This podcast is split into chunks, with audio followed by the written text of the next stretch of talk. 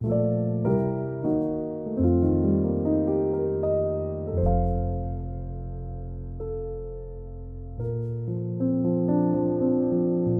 位听众，大家好，欢迎来到慢读漫谈。我是慈济大学的彭荣邦。那今天在场还有两位老师啊、呃，请自我介绍吧。好，大家好，我是政治大学李维伦。嗯，大家好，我是东华大学翁世恒。好，那今天的主讲是啊世恒老师哈。那要不要请世恒老师跟我们谈谈今天要从哪边开始呢？好，我今天主要想要分享的是我一个阅读的心得。对，就是大概在上个礼拜的时候，嗯，我读了一个一个治疗的这个呃个案研究。那这个是一个治疗师，他是一个呃英国的中间学派的这个治疗师。那嗯，中间学派我们可能有机会再说。呃，我会对中间学派感到有兴趣呢，除了呃他的这个带领人是这个温尼考特，然后跟呃跟呃跟费尔本之外，那呃他们有一个很重要的这个呃。呃，分析的精神是必须要把婴儿所存在的这个环境把它考虑进去，所以不只是要看婴儿他的这个存在的这个经验，那也必须要看的是婴儿他是怎么存在于他的环境，那环境是怎么去接应婴儿的这个这个呃成长的。嗯、那一个能够去好好发展的这个婴儿呢，其实这个环境的弹性是非常的大的。这个弹性呢，不只是去，呃，不只是这个，呃，呃，呃，品质上面的，就是实际上面的环境，比如说提供营养啊，或者是提供一个安稳的关系等等。呃，独立学派他们认为的这个弹性的环境，其实是要在一刚开始就去适应这个婴儿他本身所具有的想象力的。对，也就是说，当婴儿他。他所陷入到某一种状态的时候，那这个独立学派呢，他们认为，他们这个环境呢，如果是一个够好的环境，它其实是要去能够去接应这婴儿他去想象的进入的这个环境里头。如果他进入了一个恐惧的环境，那这接应的呢，就会是一个带有恐惧，但是会把孩子从恐惧带出来的这个这个环境。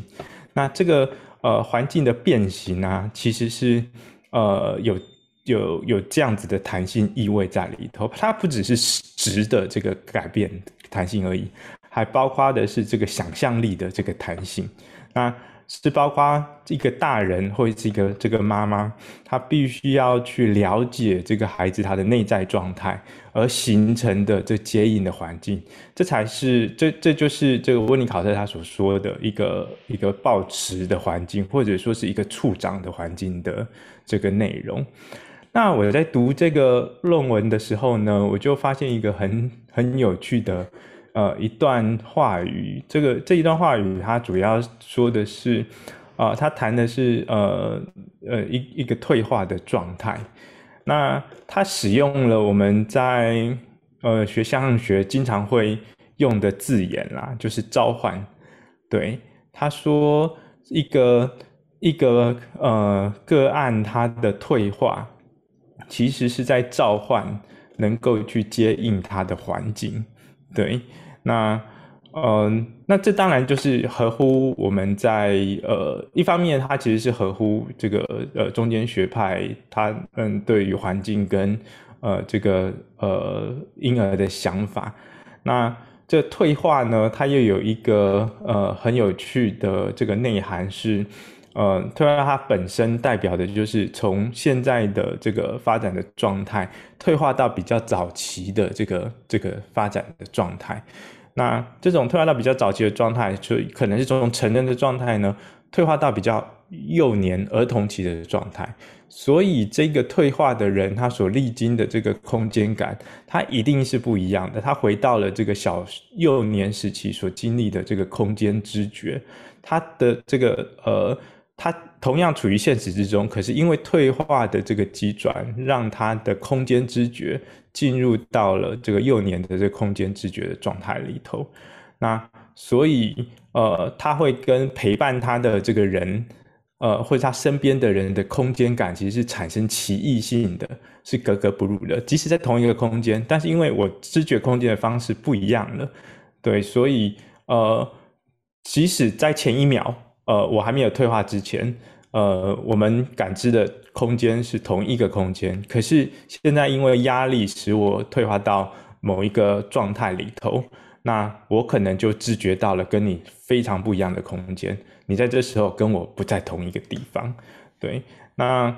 呃，那如果呃，就是这个论文的作者呢，他就说了这句话，呃，就是退化其实在接在在召唤一种接应的空间，这对治疗师来说其实是非常有意义的呃一句话，因为呃，我们等于要找到他在哪里，对，他其实是一种。不是在问说你是谁，而是而是去问你在哪里。那所以当你呃进入到一种呃病理学焦虑的这个状态处境的时候呢，他会呃形成我们一种特别的质问，说你在哪里？然后呢，你想把我带到哪里去？这样子的质问。对，那这个是很有意思的啦，所以我就想要把它。拿出来，呃，跟大家讨论，对，嗯、对，大家，嗯，对，就是你们听到这边有什么想法吗？那个，你你是你刚才讲说，退化就是要去召唤一个能够接应他的空间嘛，对不对？对，好，嗯、这个是那那篇文章写的嘛，对不对？对对。啊，中间你说在退化的时候，他对空间知觉会不一样，这也是这是你的现象学解读，还是那篇文章写的？哦，这是我的我自己的现象学解读，对嘛？因为我就觉得，哎，这个很现象学啊，好像是，好，就是，可是前面那个是你说那个召唤，那个还是那个召唤空间也是吗？召唤空那个对，召唤空间是他的说法，对，就是 summoning summoning a space，对的。不过当然也合理了。你刚才如果他最后他的结论或者说他的 point 是这个，当然你那个解读是合理的，只是说那个味道啦，对不对？那个关于。存在的空间性哦，这个这个味道就是非常现象学的的东西啦，嘿，对因为我我当然我这个我想起你呃先前我在另外一个地方听你 present 一个 case 嘛，一个个案就是，嗯，就刚才你讲到这个心理治疗嘛，就是那个个案就是他退化，然后他会攻击，他会需要被 nourish，好，那你这个时候心理师如果觉得说，哎呀。怎么会变成这样？哦，要要矫正他，或者要把它拉回常轨，对不对？就是没有那个去接应那个他所需要的空间嘛。好，嗯哼，那但是如果你可以去，就是跟他进入那个被他攻击的游戏，哈，或者说就是他需要 nourish，他要需要被滋养照护的时候去照顾他的话，那就会是跟他能够去贴合的，嗯，的一个一个一一个一个一个呃治疗的作为啦，对不对？是，哈。对，OK，嗯，对，我其实也是，就是你刚才说的时候，我也在想，这这个这样子的理解到底是在过去的时候在有的呢，还是因为我们受到现象学的训练，那我们嗯会开始对于治疗的历程有这样子的描述，对，嗯，嗯。那哦、呃，所以我其实最近就真的在。再去追就是精神分析的历史啊，就是那个呃，尤其是中间学派、独立学派，然后他们怎么样去谈空间跟人的关系。嗯、那我慢慢的就追索到一个一个人了，就是呃，当然最最代表性的人物就是温尼考特嘛。温尼考特他其实提到这个过渡性的课题。跟过渡性的空间，嗯、那这个过渡性的空间呢，嗯、是存在于一个呃，我跟母亲这个客体中间的这个空间。那这中间的空间其实是非我也非他的这个空间。嗯、那它是呃，我们有了一个非我的知觉呢，然后呢，呃，我们开始去探索这个非我的这个空间里头，我们有一个向外探索的动力，那、嗯、慢慢的呢，嗯、才。去找到了这个母亲这种客体，这时候母亲的客体性才会慢慢的成型。嗯、对，嗯、那所以这个我跟他的这个中间其实是有一个过渡性的这个空间，这空间其实充满着这个呃人的想象力，因为这想象力会，这个这个是跟这个就跟那个就是 client 的这这个客体关系不一样了哈。对，这已经是客体关系就直接是对对象嘛，就是对。object 哦的关系嘛，没有这个中间项嘛，这个对对，没有这个中间的。过渡空间的概念，嗯、所以这个是就是温尼考特他所提出的。嗯、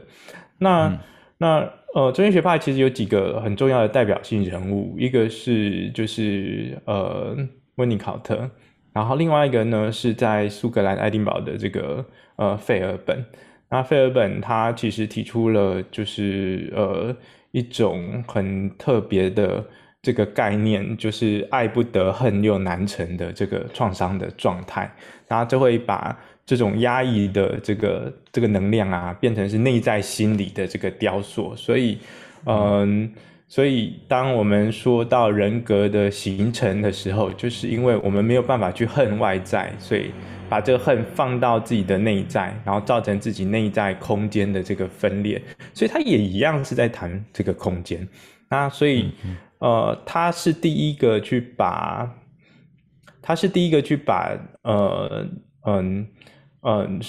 多重人格，他把它理论化的，就是因为没办法对外在恨，所以把这个恨呢变成是割裂自己内在空间的一种形式啊。所以每一次重大的创伤都会是一种强大的内在的割裂。对，那所以在他的理论里头有这种，就是人格会慢慢的剥离这样子的这个空间性的这个这个呃转变的过程，对。不过我今天不是要谈这个费尔本啊，我今天其实是想要谈那个呃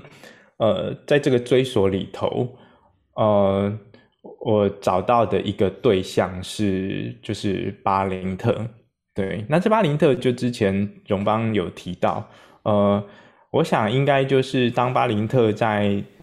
哦、呃，对，大概就是那个我猜是那时候就是拉冈跟呃 IPA 的关系。呃，可能很紧张的时候，那巴林特他其实也是一个，呃，他可能在那时候是呃精神呃英国的精神分析协会的这个主席。我我在猜，对，我们可能会需要去做一个这个确认。嗯，对，会会会这样会追到他，其实也是因为我们上一次在。在那个呃研讨会里面，呃，你就提了那个呃有关于呃就是受暴妇女的那个研究，对，然后呢，呃，我我我提到说，就是我们必须要去进入到那个呃前伊迪帕斯情节的这个呃呃这个三角关系，它是怎么样子形成的？那我们等于在治疗里头呢，是重新的去塑造一种从伊底帕斯，呃，到呃从前伊底帕斯，然后到伊底帕斯这个动力成型、甚至平衡的这个过程。所以呢，呃，治疗师，然后跟个案，跟他的这个另外的他者，啊，或者说是治疗师、个案跟他的这个。跟个案他的创伤可能会形成一种像是伊底帕斯情节的这个这种三角关系，对。然后你在那时候有了一个评论是，就是你觉得不一定是这个父母跟子的这个这个关系，但是它是一个三角的关系，对。嗯、那呃，我觉得这个这个说法其实，嗯，提。最先提出这种说法的，呃，应该就是巴林特他所提出来的，甚至呢是从这个巴林特他的，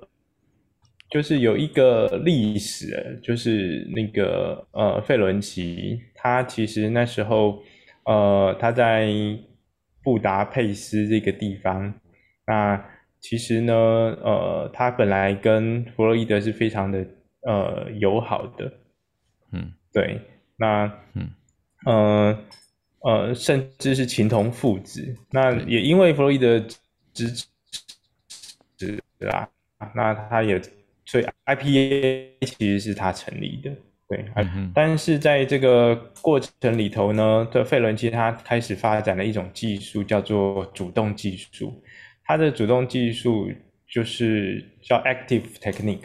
那他其实是希望能够，第一就是能够呃尽量的去促成这个病人的自由联想。第二个呢是治疗师必须要去抑制自己的专业性，然后呃必须要去抑制自己的专业性，避免这个专业性。成为这个自由联想的这个限制，对他，那他其实就是要治疗师站在更主动的位置，那而不是站在一个呃，像弗洛伊德他所说的一个比较中立的这个空白萤幕，呃，这个空白一幕的这个位置。嗯、那这种这个技术的发展，当然就就呃，跟弗洛伊德他的想法就开始有所出入了。嗯、那呃，到后来呢，这个主动技术的发展，呃。嗯，就是呃，很多的，就是精神分析师就在追随他。对，那呃，他跟那个 Otto Rank，他就合写了一本书，叫做《精神分析的历史》吧，好像精神分析技术的这个历史。那这本书呢，其实就跟弗洛伊德他所说的精神分析的原意呢，就有很大很大的这个背离。对，那所以就就弗洛伊德就把他踢出师门了，这样子。对。那巴林特是是那个呃费伦奇的学生，他从头到尾都没有跟弗洛伊德有所接触，他甚至他应该是讨厌弗洛伊德的，因为弗洛伊德把费伦奇把他弄得蛮惨的。嗯，对。那可是呢，费伦奇他在布达佩斯的时候就试着做一件事情，他就是试着把这个性别的这个标准放宽，然后呢。呃，所以布达佩斯学派，它其实在当时的精神分析界有着最多的这个女性的精神分析师。那他们的主动技术呢，就把它放在人什么时候会去主动的，就是站在一种主动的位置，然后去形成跟另外一个人的自然的这个关系。啊，所以慢慢的呢，就是变成了是他们探讨的就会是情爱的这个部分，他们试图用情爱去。呃，取代这个弗洛伊德他所说的这个生殖本能的呃的这个这个观点，那也因为这个跟女性的这个关系吼，那那个费伦奇就跟他的分析的对象就勾勾底这样子，对，那那就跟跟那个跟那个谁一样。荣格一样，对 对对，那就是勾勾顶。那其实就是也也呃，就是对于这种爱为本质的这种精神分析方法，跟当你失去了这治疗师的中立性，它是不是会造成伦理危机等等啊？那其实，在那时候就有了很大的讨论。那也因为这个关系呢，所以呃嗯、呃，那个费伦奇他呃他。就呃继续发展他的这个他的主动技术，他也第一次的去试着把这个精神分析跟呃不同的专业去做连接，跟不同的专业去做连接，比如说社工，对，然后比如说这个呃护士那等等，那所以吸引了很多呃非医学背景专业来学习精神分析，那这时候就吸引了另外一个人，那这个人呢就是那个克莱恩。对，所以是费伦奇呢，他把克莱恩送到送到那个呃英国去学呃精神分析，而且学的对象呢是跟呃弗洛伊德的学生亚伯拉罕。对，那亚伯拉罕他比较有名的就是那个呃精神分析的这个呃的发展理论，比如说口腔期啊那些，其实是亚伯拉罕他说。他所他所呃发表的这个呃婴儿的这个发展，对，那所以当客体关系的大家都觉得客体关系的始祖，其实可以追溯到源头的话，就是费伦奇啦，对，因为费伦奇呢，他认为就是治疗师呢，他必须要去呃形成一种呃，他必须要站定一个主动的位置，然后呢，让个案去寻找到他。这样子，那那嗯，那费伦奇他其实在后面他就呃，就是因为跟弗洛伊德决裂嘛，所以他精神状况还有健康状况就急速的恶化。那呃，他有另外一个学生就很很忠诚的，就是守护在他的身边，就是巴林特。对，啊，巴林特呢，他本身是学遗传咨询的，呃，他本身是学遗传的，他是一个呃医学本质的这个这个呃呃这这个呃专业。那呃，在二次世界大战之后呢，他也就跟着到了呃，他布达佩斯待不下去，他就到了英国。那他到英国之后呢，呃，他又继续拿到他的博士学位，可是这博士学位呢，又是遗传学的博士学位，那而不是这个呃精神分析的这个博士学位。那他是练了第二个这个硕士，这硕士呢是呃遗传的博士之后的另外一个心理学的这个硕士，那他才开始在这个英国在做呃儿童的这职业工作。那他也。工作的呢，就是工作对象是呃是呃创伤的这个儿童，对，那他当然也是呃就就就开启了一个他自己去解释这个呃精神分析的方法，那他就把呃弗洛伊德的这个呃伊底帕斯的三角形做了很大很大的扩充。那他的第二任妻子呢？巴林特他的原任妻子，在他到英国的时候就去世了。对，所以巴林特呢，他后来呃又有了第二任妻子，然后又离婚，然后呃有了第三任的这个妻子。我们我们今天就简单的说这个这个历史好了。对，那这个呃刚刚说到这个巴林特，他就碰到他的第三任的妻子是那个呃 Annie 的巴林特。对，那。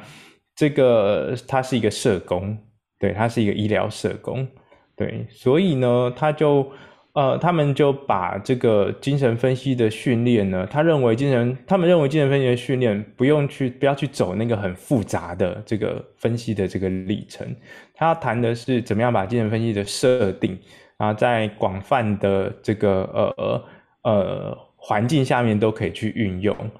所以呢，呃，他就。成立了一个团体，叫做巴林团体、巴林特团体。那主要呢，就是让这个职业的医生呢，他可以有精神分析式的思考，能够去进入病人的状态里头，去想象病人需要的是什么。那所以他用着伊底帕斯的这个三角形的这个关系呢，比如说一边是病人，那一边是医生，另外一边是医药，对。那这样子的话，会创造出一个呃病人什么样子对于医疗的需求跟现象场，然后或者是病人、社工，然后跟医疗制度，对，那这样子呢，会形成一个婴儿什么样呃这个病人对于这个医疗环境什么样的需求，用这样子去训练这个医疗专家的敏感度，然后。呃，在这个团体里头呢，呃，一定会有一个精神分析师在里头，还有社工在里面，对，所以形成了呃这个呃精神分析的这个跨专业的这个发展，这个很有趣。对，那其实现在英国他们对于社工的训练，一直也都有这个精神分析的这个呃训练内容在里头，这是一个很特别的这种训练方式。对，所以当你上次在说这个前伊底帕斯情节的时候，你觉得不是呃父亲、母亲跟孩子，而是你觉得是其他的这个三角形的关系的时候，其实呃这样子的突破这种伊底帕斯情节的想法，那其实巴林特他其实有做这样子的呃应用过。对，那这是一个就是历史上面的这个对应。然后另外呢，因为他在跟这个。这个呃呃创伤儿童工作，那嗯、他的老师啊，就是费伦奇，他最后一篇论文写的是成人跟儿童的语言混乱。这这个文章呢，其实非常非常的有趣。那在巴林特，他跟呃这个儿童创伤儿童的工作，他也马上就发现说他们的这个语言混乱的这个问题，对。那所以呢，他就出了一本书，叫做《Basic Fault》，就是基本的这个谬误、基本的错误。他就他其实也使用了呃地理学的名词，叫做 Deep Gulf，就是 Deep Gulf，就是深湾、深的这个湾，就波斯湾的那个沟那就是深湾这样的说法。他说，呃，如果我们在呃治疗关系里头，那去呃。仔细的我可能还在去查，但是我了解的意思是在治疗关系里头，如果使用语言去形成我们跟个案的关系的话，这个是一对一的关系，那我们就必须要去思考，当语言它失效的时候，那它会接应的这个位置，跟语言如果可以再继续升华的时候，呃，这个关系会进展到的位置，那。它所形成的呢，就会是它把它用呃呃呃，当语言失效的时候，那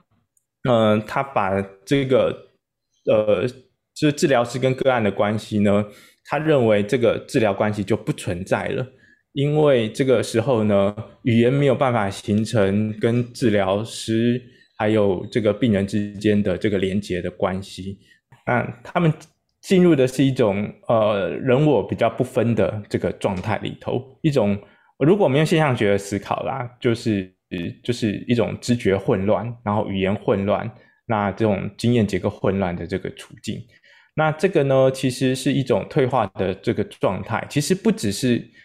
这个个案退化了，然后治疗师呢他其实也退化了，对，那呃退化到。都没有办法去接触到对方真实的对方的这种处境，而这个呢，已经不是两人关系了，它是一个混杂的这个状态。那这种混杂的状态呢，是靠着这个创造力跟想象去感觉对方的。对，那他把这个这个这个这个状态呢，呃，他认为是只有一个人的，就是他不是两个分化的这个状态。那他把它叫做创造力的领域。对，那两个人的状态呢？他把它叫做基本的谬误，因为我们太相信这个语言可以在里头工作了。可是如果语言可以工作，那继续去升华的时候呢？那他会进入到的是，他把它叫做伊底帕斯领域。对，伊底帕斯领域就是会进入到这种人际跟世界的这个关系里头。对，那这个是呃他的这个独独创性的这个想法啦。那他有着。对，我就觉得很有趣，就是他其实就在不断的在谈这个呃呃这个呃一个一个一个一个人，然后跟另外一个人的关系，跟他们如果这关系可以形成的时候，它像是一个什么样的空间？那如果这个空间没有这个关系没有形成的时候，它会掉到什么样一个空间？这样子，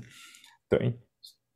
对，所以这就是那个呃，目前我所追溯到的这个这个历史。然后现在呢，这个呃，巴林特影响大概还蛮强大的。就是现在英国的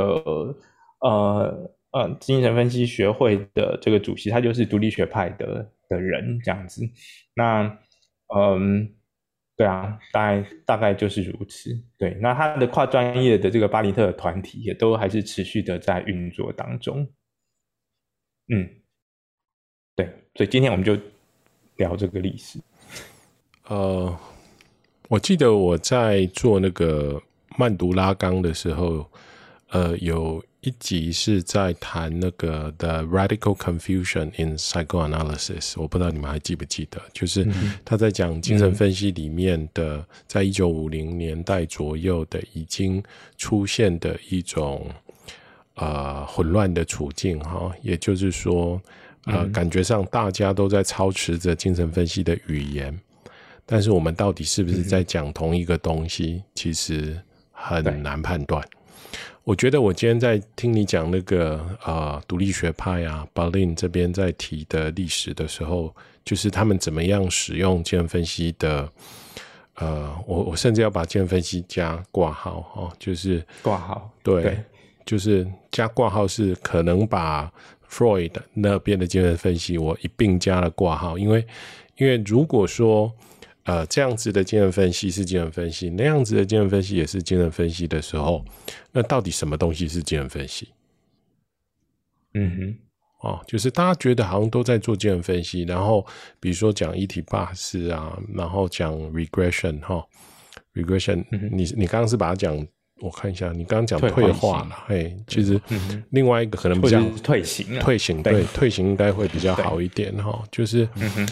到底我们是在什么意义上面使用啊这些精神分析的语言？那我觉得对拉冈来说，就是啊，或者最起码对一九五三年、五四年，他开始在谈说 “return to Freud's text” 的时候的拉冈，嗯，其实他其实想解决的就是像这样子的一个问题哦，就是他除了有一个就是比较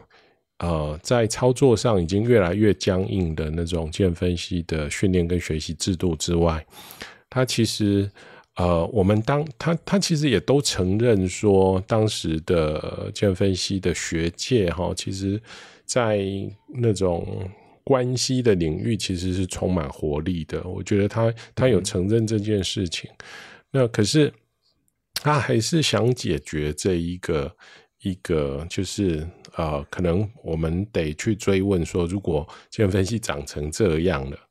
好，那到底什么东西是精神分析？然后这边有一个很硬的东西在传承，也就是说很僵固的那种精神分析的呃学习跟训练制度在传承。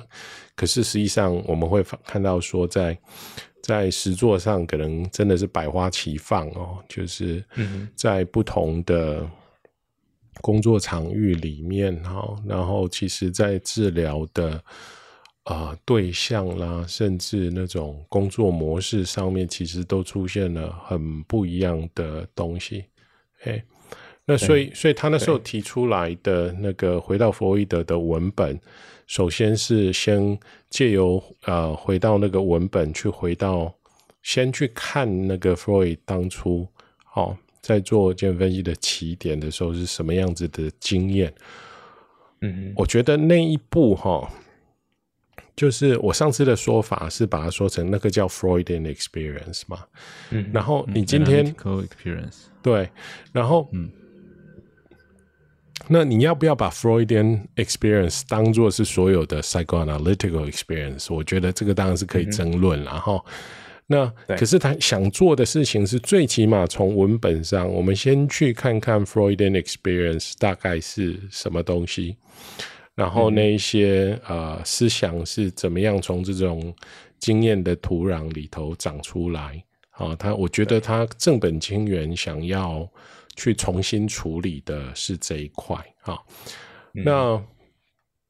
呃，我记得我那时候也讲说，呃，可能有一种东西叫那种 Kleinian 哦，或者是 Balint 的 experience。嗯。那我觉得我们就得好好的回去看有没有。那种比较经比较好一点的那种经验描述的文本，然后概念生成的文本，看，比如说他对经验分析的概念的挪用上，哈，它到底是是是不是一种比较创造性的挪用？那那种创造性的挪用，如果说，呃，回到经验上来看，我们可不可以就是？在概念上去界定说，比如说呃，精神分析假设哈，我们假设把退行这个概念都拿来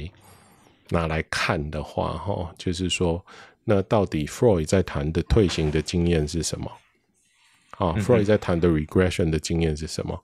然后像那种啊，像 Winnicott 这种常常在跟小孩子工作的人，哦。他在谈的那种，或者是他们在谈的那种退行的经验到底是什么？我觉得，这个是很值得去做一些澄清的啦。啊，因为对我们，对我们来说，就是我们做人文临床心理学的人，基本上我们没有要争正统的问题嘛，所以我才可以说，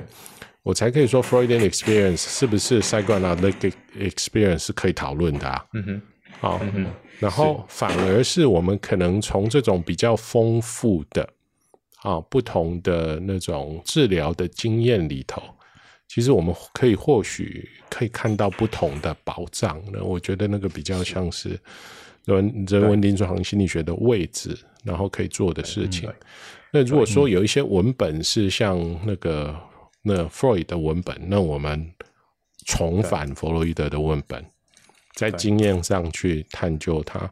然后我们重返克莱恩或者是其他人的文本，好，然后去看这件事情，这样。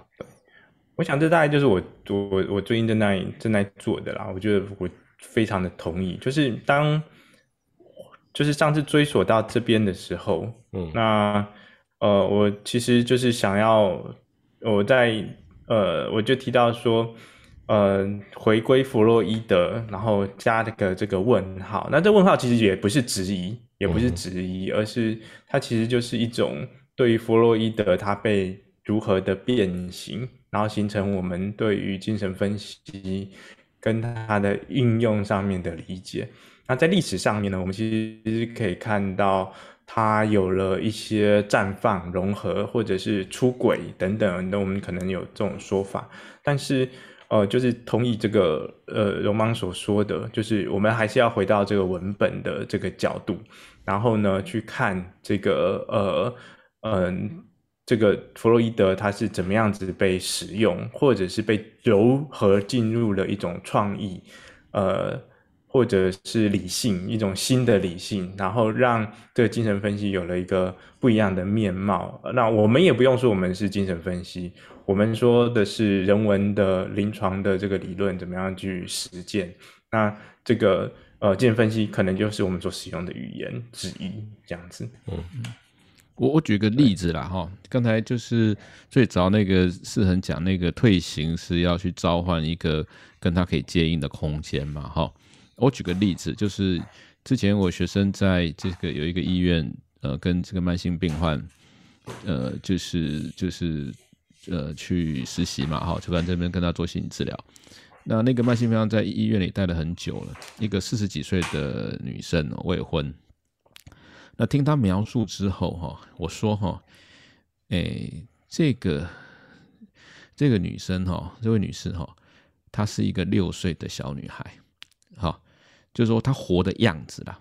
好，就是你不要管他的病历上写他什么时候生啊，经过哪些事情哈，他的举手投足，他的呃对事情的发问好的看法，我觉得是个六岁的小女孩。那所以呢，我就我就说哈，你就呃，那这个六岁小女孩想干嘛呢？哈，她想牵妈妈的手没牵到，那我就说，那你想办法去弄一个绘本跟这个有关的。给这个这这个女性女病患哦看，然后他就拿了一一本叫做《给我抱抱》啊，其实是一只呃刺猬想要叫人家抱抱它的绘本呐哈，这刺猬嘛。那么这个女病患呢，然后这那本绘本之后就就大声的把这个每个 page 的这个文字呃念过去，然后再从头呢仔细的看他的图，然后呢回来之后呢开始问问题，就是他不知道那是什么意思，他开始问。为什么是这样？为什么是那样？好，真的真的就像一个六岁的小女孩的样子。好，那我我要讲的是说，某种情况，我们的介入也试着去哦去接应她所存在的这种年纪跟空间嘛，对不对？好，对不对？它的存在样态。但是我这里是没有用到“退行”这个字了哈。那在现象学的讲法就是说。他是谁？我刚才那个士恒也用到这个词哦。他是谁？他活在什么样的世界？你要去辨认出来，然后你要辨认。那辨认出来之后，你就知道怎么跟他接应。好，好，那那我要讲的是说呢，呃，其实这个例子呢，也在原则上其实也符合刚才这个呃士恒讲的，但是他没有用“退行”这个字。那之所以没有用“退行”这个字的原因是，我也没有假设他四十几岁那个是真实的，嗯，啊、哦，所以就没有退行。这到底他怎么活，就看他如何活出来这样子哈。嗯啊，那我讲这个例子，他讲的是说，呃，之前龙邦谈到这个拉冈谈到回到弗洛伊德的文本，但是事实上是要从文本再回到他的 analytical experience，他的现场。嘿，那我觉得这个哈、哦，这个其实是比较。很关键的。那我上次我记得也有谈说，我觉得尤尤其我在想要有一个新的言说对心理治疗的时候，我就会是在那个现场，跟大家一样在那个现场。嘿，那我刚才听这个这个士恒在讲这个 b a l i n t 这些事情的时候，我也觉得可以 make sense，就是我也觉得他有他的现场，哦，他有他的现场，他从他的现场去 develop 一个说法。可是当然我们可以说。有一套语言是精神分析的，啊，譬如说会用到退行这个，好，那譬如说我就不需要用，我就没有用到这个这个这个语言了，嗯，那但是这个可是怎么抵达现场呢？我们回到文本，又去抵达现场，或者我们从个案现在在我们面前所讲的，怎么样抵达所谓的现场啊，或者说他小时候经验的现场，对不对？好，那这个当然，这个刚才呃，这个我不知道是世人在闲聊的时候讲到了，还是在正式录音的时候讲到说，就是要去回到那小孩子的经验嘛，好，这个这个部分，那这个。呃，在这个 Cohort 这个字体心理学，他说它是一个 embassy 嘛，它的方法，那中文翻成神路嘛，哈，就是说你要进去，这是一个方法哦，就是你你进去这个这个病患或者他这个儿童的状态，你就可以理解哦，所以它是它是一种进入哦，它是一种，当然其实是一种想象，然后但是进入，所以它是一个。方法，它是一个精神分析，或甚至我应该讲在心理治疗上用的方法。好，那那这件，可是这个是这个事情有另外一个另外一个，其实有另外一个例子哈，就是呃，梅洛庞蒂在写幼儿的心理学的时候呢，他也是用这个方法，而我们可以把它想象，它叫做幼儿经验还原啊，因为他是他是那个 这个心理学的现象学家嘛，嗯、就是说对。幼儿经验是这样，譬如说幼儿在模仿，我们说幼儿在模仿他人，他不会说哦，他是模仿，他只他不会停在这里，他会问说他在经验什么，哦，他在经验什么？那所以其实这个我我觉得我们呃，如果刚才龙邦讲说不同人的文本或不同的这个要再回到现场，其实他要有这个方法哎，他要一直要有这个方法，要有一个这种这种阅读或还原的方法。你才有办法抵达现场，然后才有办法从现场再回来说那个概念化的过程，好，才会比较在从现场来 make sense 那个概念化的过程。嗯、可是我在听哈，就是包括说，因为最近我不是是在弄那个自己的情感理论的这个部分嘛，那我在我我我想，我记得我在很多的或者说在。在一些口试场合或者是一些讨论的场合里面就，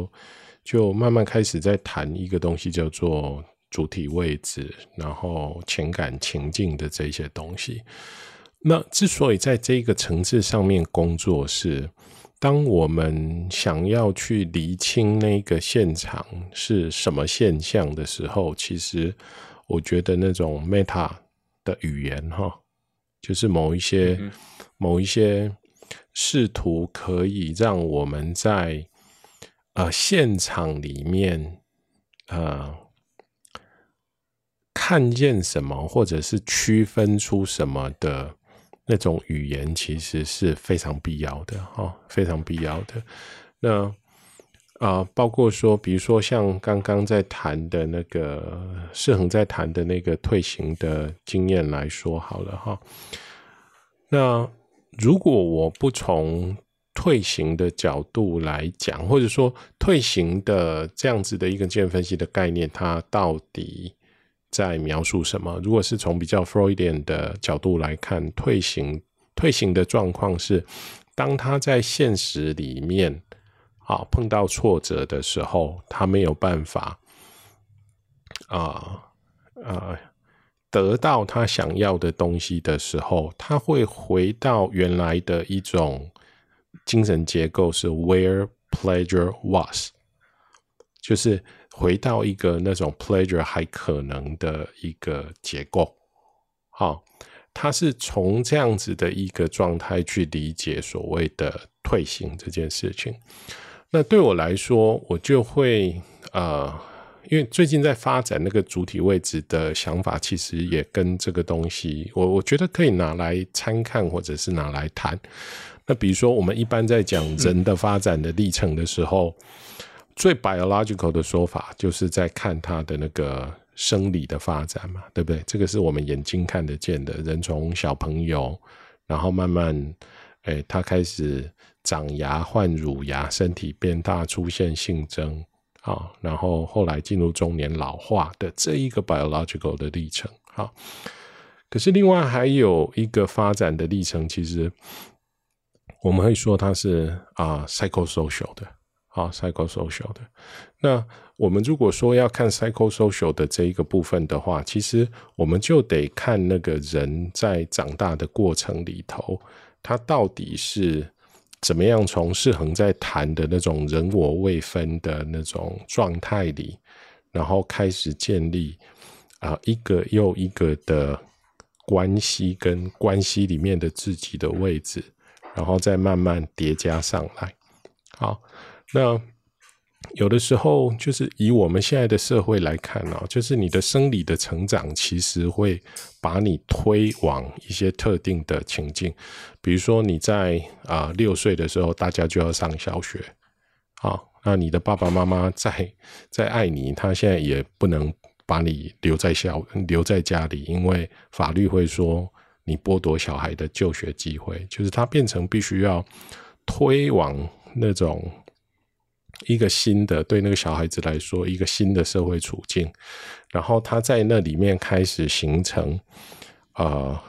有一些事情要做啊、有一些 task oriented 的东西，然后慢慢构成了稳定了那个社会世界，然后在那个社会世界那样子的关系里头的自己，好，那这个自己跟或者说这样的主体位置啊，这样的主体位置其实并没有。排除掉他之前在原生家庭的那个主体位置，甚至很多时候就是在原生家庭的主体位置是作为他在下一个主体位置形成的那个资源或障碍。对我来说，我可能会这样子去看跟理解这件事情。嗯、对，那那我就会。去看说，那到底人的发展历程是什么？我就会说，那是一个主体位置复杂化的过程。嗯，哎，不，现象学会这样子讲哈，因为现象学会很 radical 的，连这个线性时间都先搁置啦。嗯，哦，他不是不去谈幼儿的发展或幼儿的经验，比如我刚才讲，Merleau-Ponty 会做幼儿的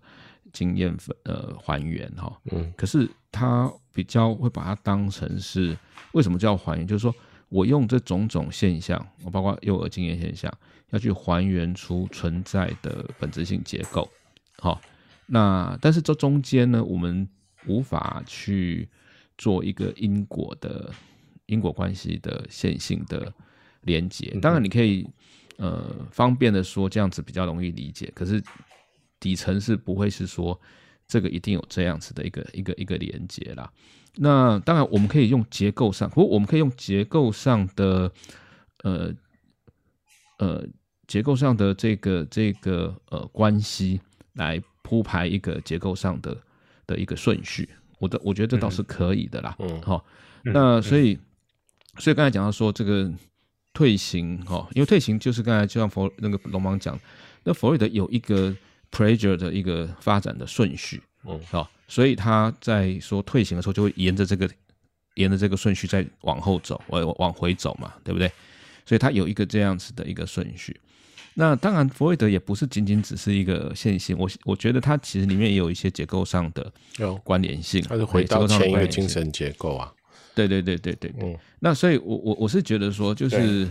呃，intrapsychic structure。对对。那我我要讲我要讲的是说哈，就是说呃，其实当然。呃，如果要撇开，先撇开这种比较是在认识论上的一个细部的这种坚持啦，哈，或者或者我区分的话，其实，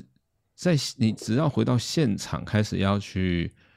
就是我刚才用我以一种方法的回到现场去开始要要要来言说的时候啊，我会觉得，呃，其实这些话语都有一种。应该或者说，它是一种某一个经验的系谱啦，嗯，啊，就是某一个经验，它是有不同说法，嗯哼，的的这个，它会展开来不同，但是它是其实它还是回到那个经验，但是那个经验本身就有点像刚才那个那个诗人讲，因为你一旦没有语言，你回到那个经验，那经验本身是一坨的，嗯，哎，因为它是一坨，所以它它要被说的时候，它其实有一种创造性的过程在里面，它不是只是呃。言就是这个名副其实的言说了，它是一个创造的东西，这样子。嗯嗯嗯，对。嗯，今天的节目就先到这边，然后谢谢谢谢大家晚安，晚安。